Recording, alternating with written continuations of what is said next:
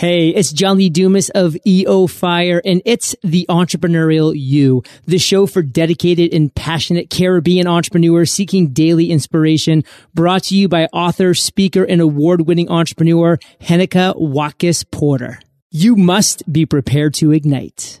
Hello, hello, hello to my amazing listeners of the Entrepreneurial You podcast. Of course, I'm your host, Heneka Watkis Porter. And today we are thrilled, very, very thrilled to have a former U.S. Navy nuclear power plant operator, Navy diver, and business growth expert with us today. But before we proceed, let's take a moment and pay the bills. We needed to raise capital, but our experience with local financial institutions was that they were cautious and slow to act, and interest rates were far too high. We had real concerns about financing our business through outside equity investors and the possibility of interference. Could we get a fair valuation for our business? We had our own ideas about the business and its value. Should I go the traditional route of bank financing or should I try the Jamaica Stock Exchange? So we made a call and experienced transformation of our business through conversations. I'm John Mahfood, CEO of Jamaican Teas, and we're listed on the Jamaica Stock Exchange. Give us a call today at 876 967 3271 to begin your transformation through conversation. We want to see your company listed on the Jamaica Stock Exchange. Welcome back to the Entrepreneurial You podcast. Hey, my amazing listeners, as I gave you a little preamble earlier. So today's guest is a former U.S. Navy nuclear plant operator on a submarine. And he sits on the boards of startup companies, runs a venture fund, supports nonprofit supporting military vets, and spends most of his time helping CEOs and founders of growing companies automate systemize and scale to eight and nine figure valuations. With over 20 years of technology, systems, operations, and marketing expertise, our guest today has advised over 1,000, yes, you heard me correctly, 1,000 companies, invested tens of millions in advertising campaigns, and helped uh, companies generate over 1 billion with a B US in investment capital. Let's make welcome Jeff Barnes. Thank you so much, Anika, for having me here. I appreciate that. Great intro, by the way.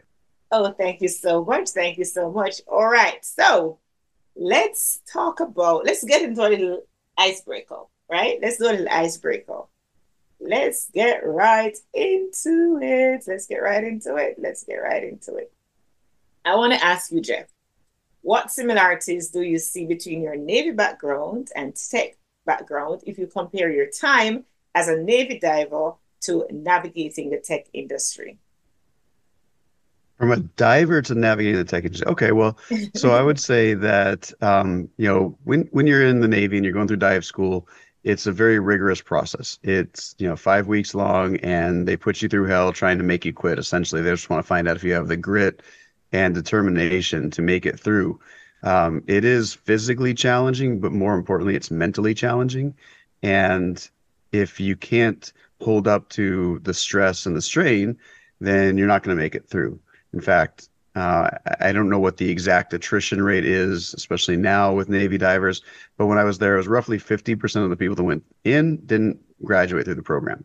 So when I think about that and, and how that shaped my mental toughness, I'd say that is the biggest corollary and correlation between being a Navy diver and navigating tech industry, startups, entrepreneurship in general. Because if you don't have that determination, that grit going into it, that mental toughness and ability to weather the storms and and be faced with adversity on a regular basis and be knocked down and then have to pick yourself back up to get going again, you'll never make it. And so I think that's probably the biggest thing that I the biggest takeaway I had from all of that into the rest of my life is just being able to stick to it and get the job done. Well, how the heck did you end up as a Navy diver anyway? Let's talk a little bit about that. I wanted to be one. Um, so mm-hmm. when I was in high school, all I wanted to do was play baseball for the Dodgers. And unfortunately, due to an injury I sustained over and over again, uh, that ruined my baseball career. So I was not going to be a, uh, a baseball player like I'd wanted to be my entire life. And so I was looking at other options. And I think I'd seen the movie Navy SEALs with Charlie Sheen about that time. I was like, oh, that looks super cool. I got to go check this out. Well, back then, the Na- they might still do it, but I doubt it. The Navy actually had um, you could send in and request information from them, and they would send you a packet on how to prepare for what they called BUDS, Basic Underwater Demolition and SEAL School. And I looked through that. And so my junior and senior year of high school, I was essentially training because I wanted to go became, become a SEAL. Well, after I had surgery on my shoulder, I realized that I wasn't going to be able to pass the physical fitness test. Um, I just couldn't do the pull ups. I couldn't do the push ups. I, you know, hadn't properly healed yet. So when I got into the Navy, I still wanted to do that because I didn't know what else I wanted to do with my life. I became a nuclear, um, we call ourselves nukes. We went through the nuclear power training program in South Carolina, went through all of that. But still in the back of my mind was like, hey, I still want to be like that, that badass dude out there that could be, you know, the Navy SEAL. But I knew it was still going to be really hard for me to be a Navy SEAL. Well, dive school is maybe a rung or two below Navy SEALs, you know, because the, the SEALs obviously have to train, you know, extreme amounts. And I'll never take anything away from them. They they do absolutely phenomenal, amazing things. That in in fact, I think most of them are a little bit psychotic because of what they go through. Um, but you have to be to be able to survive that. But all Navy SEALs have to also become divers so that they can do their job. So dive school is sort of like a baby step, maybe up into there. And so that was the only thing that I could really apply for, given being a submariner, being a nuclear power plant operator. Um, it wasn't something that they would just let me go to SEAL school. That was not really in the in the cards at all. But dive divers are needed on submarines for safety swims, right? You're checking to make sure that none of the there's no bombs on the outside of the boat. Every port, every harbor you enter into and exit out of, uh, you need to make sure that there's no fouling. In other words, gunk cleaning, clogging up all of the intakes on the boat. So you have to swim around the boat to to figure that stuff out.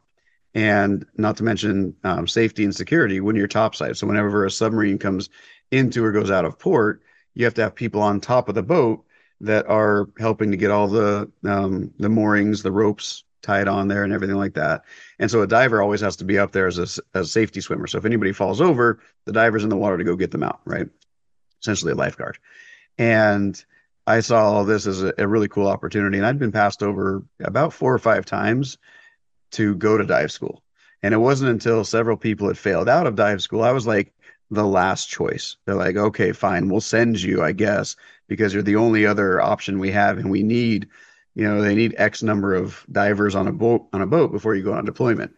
So they sent me. I think that was in April of 2005, and I got a chance to go through and and passed it and did a great job. Um, not to say it wasn't difficult at all. It, it, absolutely was difficult, but made it through that and had a great time. And so got a chance to be a diver and have gone scuba diving a number of times recre- recreationally as well. So you kind of barely made it into diving, right? And you and you eventually made it. So uh, talk about that transition from that into business and you know um, tech and all of that. yeah. So when you're when you're running a, a, power plant on a submarine and you're living on a submarine, that's a very unique lifestyle, and most people couldn't possibly relate it. to it, right? you know, there's no windows, there's no doors. You know, you're not like you're not like you're seeing the fish swimming by or like that. Um, you're out there and you're spending weeks on end doing what we call three knots to nowhere, which essentially means, hey, you're sitting there and staring at the gauges, making sure everything's operating properly, and nothing changes, right? You hope nothing changes. If something changes when you're going what we call steady state, then something bad happens. We don't really like that. So when I left the the military, obviously I had the military discipline, I had this background, but the civilian world doesn't understand what it is you do in the military for the most part, right? Unless you were a vet and went through it, and then you're the person hiring somebody, most hiring managers, most companies have no clue what you've gone through. And so it's very difficult to take that um, that experience, expertise, training, schooling, all of that, and apply it into the civilian world. Well, I got really lucky in that one of my friends had gotten out about a year before I did and got this incredible job with a company and said, "Hey, you should apply for this job because you know it leverages your expertise. You get a chance to work from home. You have a car. You get to travel all over the place, and it's really, really easy. You should definitely do this." Um, and I'd never even heard of it. It's called being a boiler inspector. Like, sure, I'll check it. I didn't even know what a boiler was. Well, it turns out a boiler is just a steam generator, but it uses fire or electricity essentially. Um, so that job was actually incredibly easy for me. And what I loved the most about it was the autonomy. I went from sleeping with all of you know in, in the same area as all of my employees, sleeping on the boat with all the other sailors, to eventually getting to work from home and never have to see any of my empl- my my coworkers, my peers. I would see my boss early on, maybe once a month, right? By the end of my 12 year stint with that company, I was seeing my boss once a year. Um, and I'd gone up to the, you know, two levels below the CEO at that point. And yeah, it was just a, a really incredible experience. But for me, it was it wasn't super challenging to make that transition, um, mostly because I really embraced the opportunity to have my own personal autonomy and freedom and apply my skill sets into something that I was pretty good at. Interesting. So let's talk about your extensive experience now in technology, operations, marketing, and all of that jazz. What are some of those fundamental principles that you find that are universal, uh, universally applicable in helping businesses scale to eight and nine figure valuations because now that seemed to be a sweet spot. Yeah, that's a it, it's a really difficult thing for a lot of people to grasp. But if the military's taught me anything, if corporate America's taught me anything, not to mention all the schooling and training I've gone through, um, it is that having the right people on your team and around you is probably the most important thing for any success of any company of any size. If you don't have the right people, you will not succeed. And let's just start with a really early stage small company. The the person who founds the company, who starts the company, has a lot of specialized knowledge. Otherwise, they probably wouldn't have started the company in the first place. But that specialized knowledge, if anyone's read Michael Gerber and the E Myth, they understand that the specialized knowledge does not translate into business acumen. So we use somebody who is a, a software developer maybe they're incredible at developing software and they've been doing this since they were a kid. They love it. They have a lot of fun doing it and they make incredible applications. Well, that's great. But then you have to sell the software or whatever you create in order to make money, which is how you run a business. So there is a need for salesmanship. And to sell something, you need a list of people or prospects to sell it to. That's marketing, right? We need to get the people in the door that we can sell to. So those three components, right, having an incredible product to offer, having people to offer it to, and then having the ability to close them on that offer is vitally important at the early stage. And most entrepreneurs are terrible at one, if not two of those three, right? Most entrepreneurs are generally very, very good at one. Some people will be great at sales. They love talking to people. They love closing the deal. They love getting somebody to buy a product but that doesn't mean that they're great at building the product. Other people are great at building a product, but they're terrible at the salesmanship because they they're like me. They go, well, it's a great product. It does all these amazing things. Why don't you want it? Right? And they can't wrap their head around that. And then, of course, on the back end is the service delivery or the operations. And yeah, as you scale and grow, all of a sudden there gets to be too much work for even one person or a small team to do. So you need to start hiring people. Well, if you're going to hire people, you need to have the ability to know how to hire the right people. And not everybody gets it right. You know, most people actually get it wrong uh, several times until they figure out what is needed. And so figuring out your culture and how you guys are going to work together, what your core values are, what your vision, your mission are, so that you attract the right people is really important. And then as you scale a company, the acumen and the ability of the individuals in those seats will change, right? So somebody running a million dollar a year business if you have, say, for example, a, a, a CMO at that level, they're not really a CMO. They're more like somebody who understands marketing. When you get to $10 million, the person who understands marketing at that level is different than the person who understands marketing at a million dollar a year level. The person who understands marketing at $10 million per year level is very different than the person that understands at 100 million, and that's very different than a billion dollars a year, right? The principle of surrounding yourself with the right people never changes but the roles, the responsibilities, the expertise and experience of the people on those in those roles will change over time. And so when you're scaling up your company, you as the CEO have to identify and understand who those people are, what seats they should be on, what responsibilities they should have, and are they the right people? And are you the right person, right? A lot of CEOs that were founders are not great CEOs They don't like managing people. They don't like managing the day to day and making sure the business is growing. They like doing one really small thing inside the business. And that's what the business was built around. We call that their, their zone of genius. But that doesn't mean they're going to be a great CEO. So you need to figure out what the zone of genius is for you as well as your team around you, and then how that changes at every stage of the business. Mm-hmm.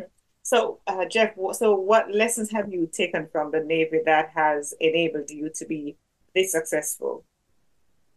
Yeah, well, just following on that, you know, one of the things I like to tell people is that the the captain of a submarine doesn't drive the boat, right?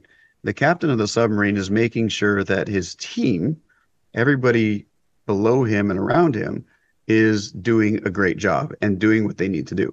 And he's holding people accountable, right? So in in the military, you have your department heads, and those department heads are responsible for everything in that department. And they're the ones who get in trouble if the underlings fail. And it's the same thing in business, right? The CEO is not generally the one doing the sales. The CEO is not writing the emails. The CEO is not writing the blogs. The CEO is not doing most of the things in the business. But what is the CEO supposed to do?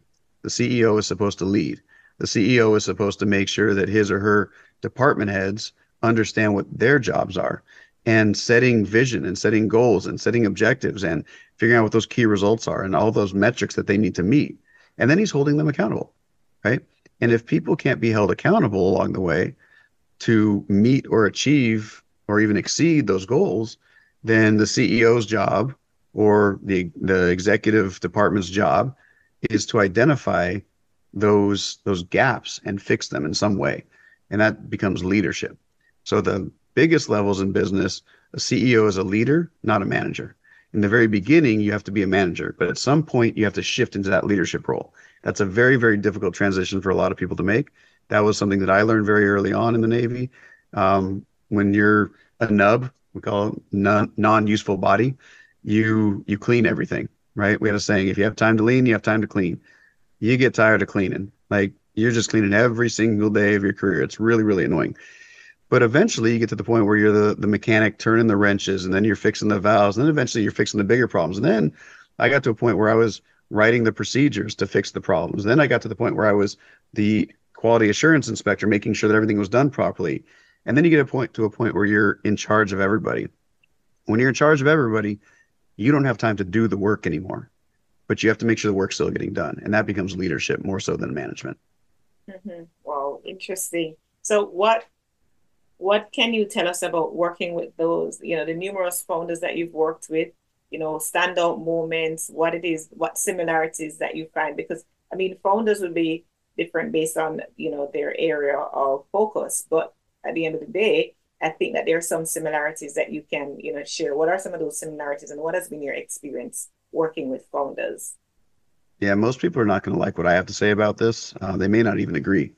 That's but okay. the most successful founders are incredibly abrasive. Most people don't like them. Most people don't yeah. like working with them.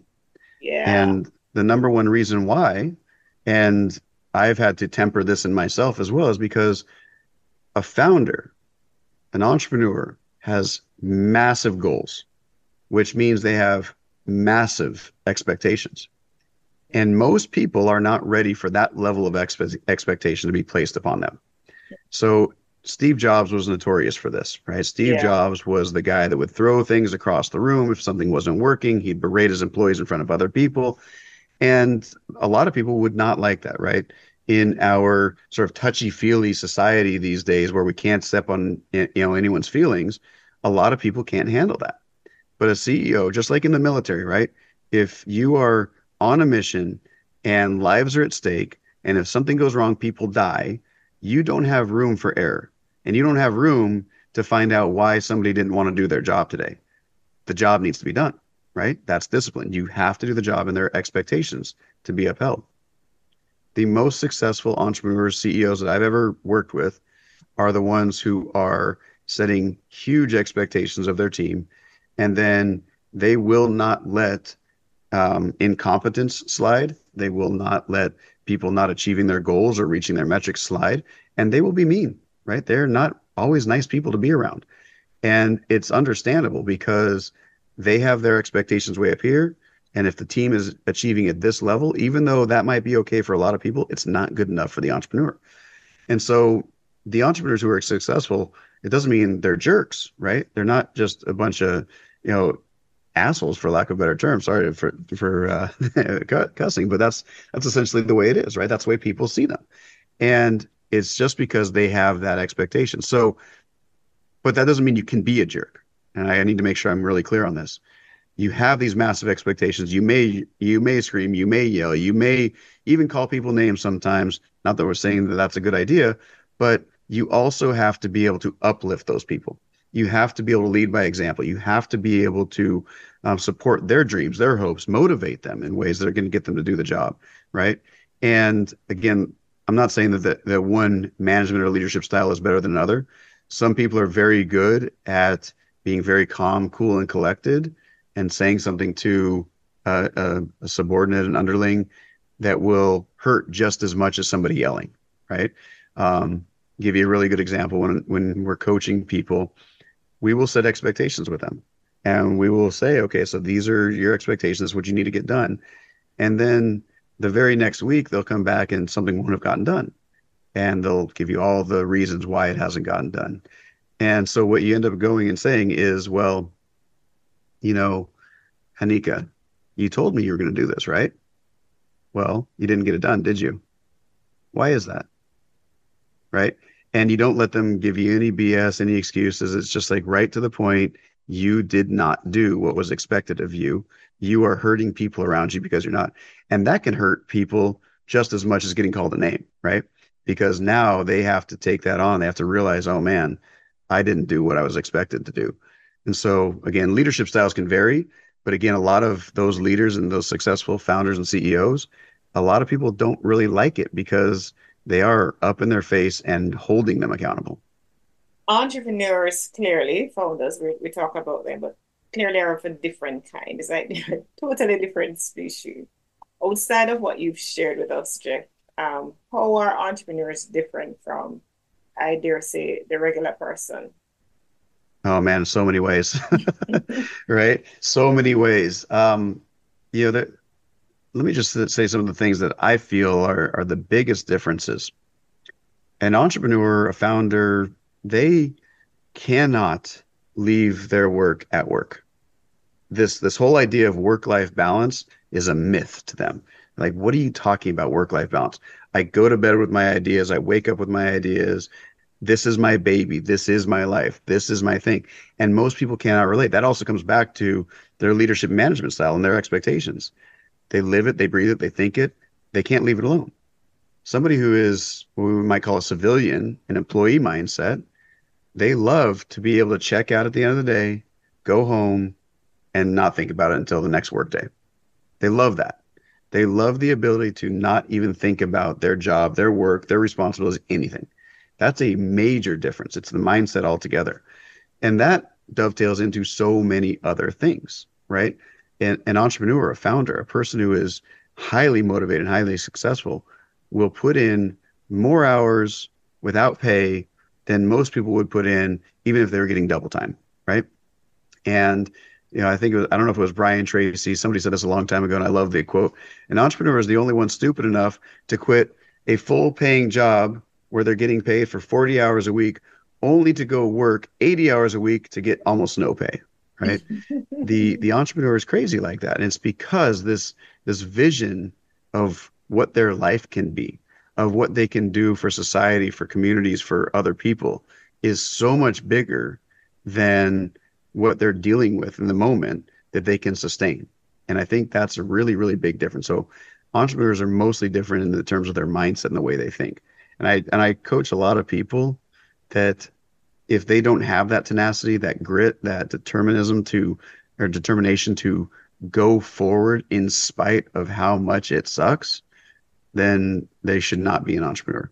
I have a shirt. Um, it's you know, a military saying, but it's embrace the suck, and it works for entrepreneurs too, because today might be terrible, but tomorrow will be less terrible if you keep at it, right? And the, the SEALs have a saying: the only easy day was yesterday entrepreneurs, I think, can relate to that because today is a grind again. And even once you get to a modicum of success, entrepreneurs are always looking at that next big thing, right? Uh, we actually buy businesses from entrepreneurs who have just gotten bored with a business because they want to go on to the next thing. It's not even that they weren't successful. They were just like, hey, I, I did it. Now what's next? Right. They just get bored with stuff. So I'd say those are the biggest differences that I see between entrepreneurs and founders and most other people. So speaking of, you know, onto the next best thing, what is it that is that's a, that one thing? Um, it may not necessarily be even uh, business related, you know, entrepreneurship related, but what is that one thing that is required of an entrepreneur uh, who wants to scale, um, you know, to be able to sell a business to the level where they can sell a business, get bored and sell a business? Good question. So the first thing is desire, right? Um, most people don't even think about that. They they literally don't. They don't even think about it until they're so burned out. They're like, I just want to be done with this. And that's not even at the early stage. That's the so burned out running the business that's successful, that's making money. Then they finally think about it. The problem with that is that that means it's been years of you maybe not doing things the way that would set up a business for success on an exit. And I'll give you an example. Uh, a company that we were working with and looking at acquiring was doing several million dollars a year in revenue, but there were no standardized procedures, there were no systems in place to make sure the business would continue operating without him being there. That's a major issue. If you want to sell a business, you need to build the business as if it's going to run without you. And because most entrepreneurs have an ego and they have this pride thing that they have to contend with on a regular basis, they forget about that, right? And so they end up building a business that's all about them. And you think about a bicycle wheel, right? You have the hub in the middle and you have all the spokes on the outside. The entrepreneur that builds the business where they're the hub, where everything connects back to them, is the one that's never going to be able to sell. Or if they do, they're going to get a lot lower valuation They're not going to be able to get as much money out of it as they want. On the other hand, if you build a business where there is no hub, or you're at least not the hub, and there's an executive team or there's other people that can handle all the day-to-day operations, the sales, the marketing, the finances, the service delivery, the product manufacturing and logistics, all of that stuff. If it doesn't rely on you, you will have a much better time selling the business and achieve a much greater valuation. And to be honest, the only way that you can achieve a massive eight, nine figure valuation is you're solving a really big problem for a really big market with a great product. Because once you've figured those things out, then sky's the limit how big you can grow, right? You just have to make sure that you're profitable as you get there. And the more profitable you are and the less it relies on you, the more money you're going to make. But to scale to those those really high levels, you have to be solving a big enough problem for a big enough market that is going to attract enough people to buy your product. You know, for example, if you're if you are teaching underwater basket weaving in Antarctica, you know, you're going to have a really really small market, right? And no one's going to want to buy that business. Not only is it too cold down there, but you know, what kind of underwater baskets are you going to weave down there? However, if you are solving the problem of let's just say cancer, that's a big enough problem. And as a result, big enough market, there's an opportunity to scale. But if it's all dependent upon you, then you're the only person, you're still not going to scale. So you have to make it not about you, make it about the customers, find the problem, then solve the problem, then build the systems around that to give the, uh, the customers a great experience. And then you'll have a scalable business. Finally, Jeff, uh, what piece of advice can you share with our audience, you know, perhaps looking to achieve success freedom and some form of autonomy? I would say really focus on what that freedom and success and autonomy looks like for you first. Right. If you build a business, let's just say you build a multi, I mean, I, I knew a guy that built a business doing $10 million a year. And a lot of people would think that's amazing. But this guy was working 80 hours a week. He was so stressed out. And, you know, it was in the IT field and he he made so much money. Everybody's like, what's wrong with you, dude? Like you're you should have the best life. You have a nice house, you have a great family. And he'd come to these events, he's like, I'm I'm stressed, I'm spending too much time. He's like on his phone in between breaks, he's trying to deal with all these problems. It, the reason why is because he was not clear on what his actual vision was. And we all work through this together. We do these things called hot seats in our masterminds. And as he got clear on it, he goes, You know, I don't want to be in this business anymore. So within 90 days, he'd actually sold the business, for a really nice multiple because he'd done all those other things. He didn't need to be the person who was in charge of everything. He was able to replace himself, which is his first big step, and then sold the business and then went on to live the life that he really wanted. And he made a lot of money doing it. But he wasn't clear. He was not very clear on the very beginning. So a lot of entrepreneurs, a lot of people that even lifestyle business owners, there's a very big difference between an entrepreneur and, a, and somebody who wants to have a lifestyle business. A lifestyle business is I will work on it and it will support my lifestyle. And I enjoy doing it. So it's not stressful. It's not a problem. You know, you could think attorneys, chiropractors, dentists, authors, coaches, consultants, they may not want to have a huge nine figure business, right? They may be okay with making $500,000, $5 million a year, but doing a lot of the work themselves. That's totally fine. But that's very different from an entrepreneur who wants to take a company to eight, nine figures and achieve an exit in three to five years or so and have something that's going to be massively impactful. So those people have very different mindsets about how they build that vision. The person who has a lifestyle business, they just need to be very clear on how many hours they're willing to work every week, how much money they want to make, who they're going to work with, who is their ideal client and customer, right?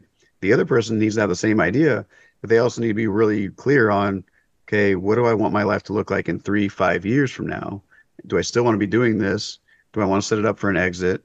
do I want to set it up so somebody else can be the CEO and I can just be the chairman, passive investor? Like they need to figure that out. And if you don't figure that out in the very beginning, then you're going to be building it backwards from the start. Wow, interesting. Wow, such wealth of information that you have brought to us today, Jack. Thank you so much. And um, share your contact details with our audience. You know, just you fired them up and now they want to reach out to you. Yeah, absolutely. Appreciate it.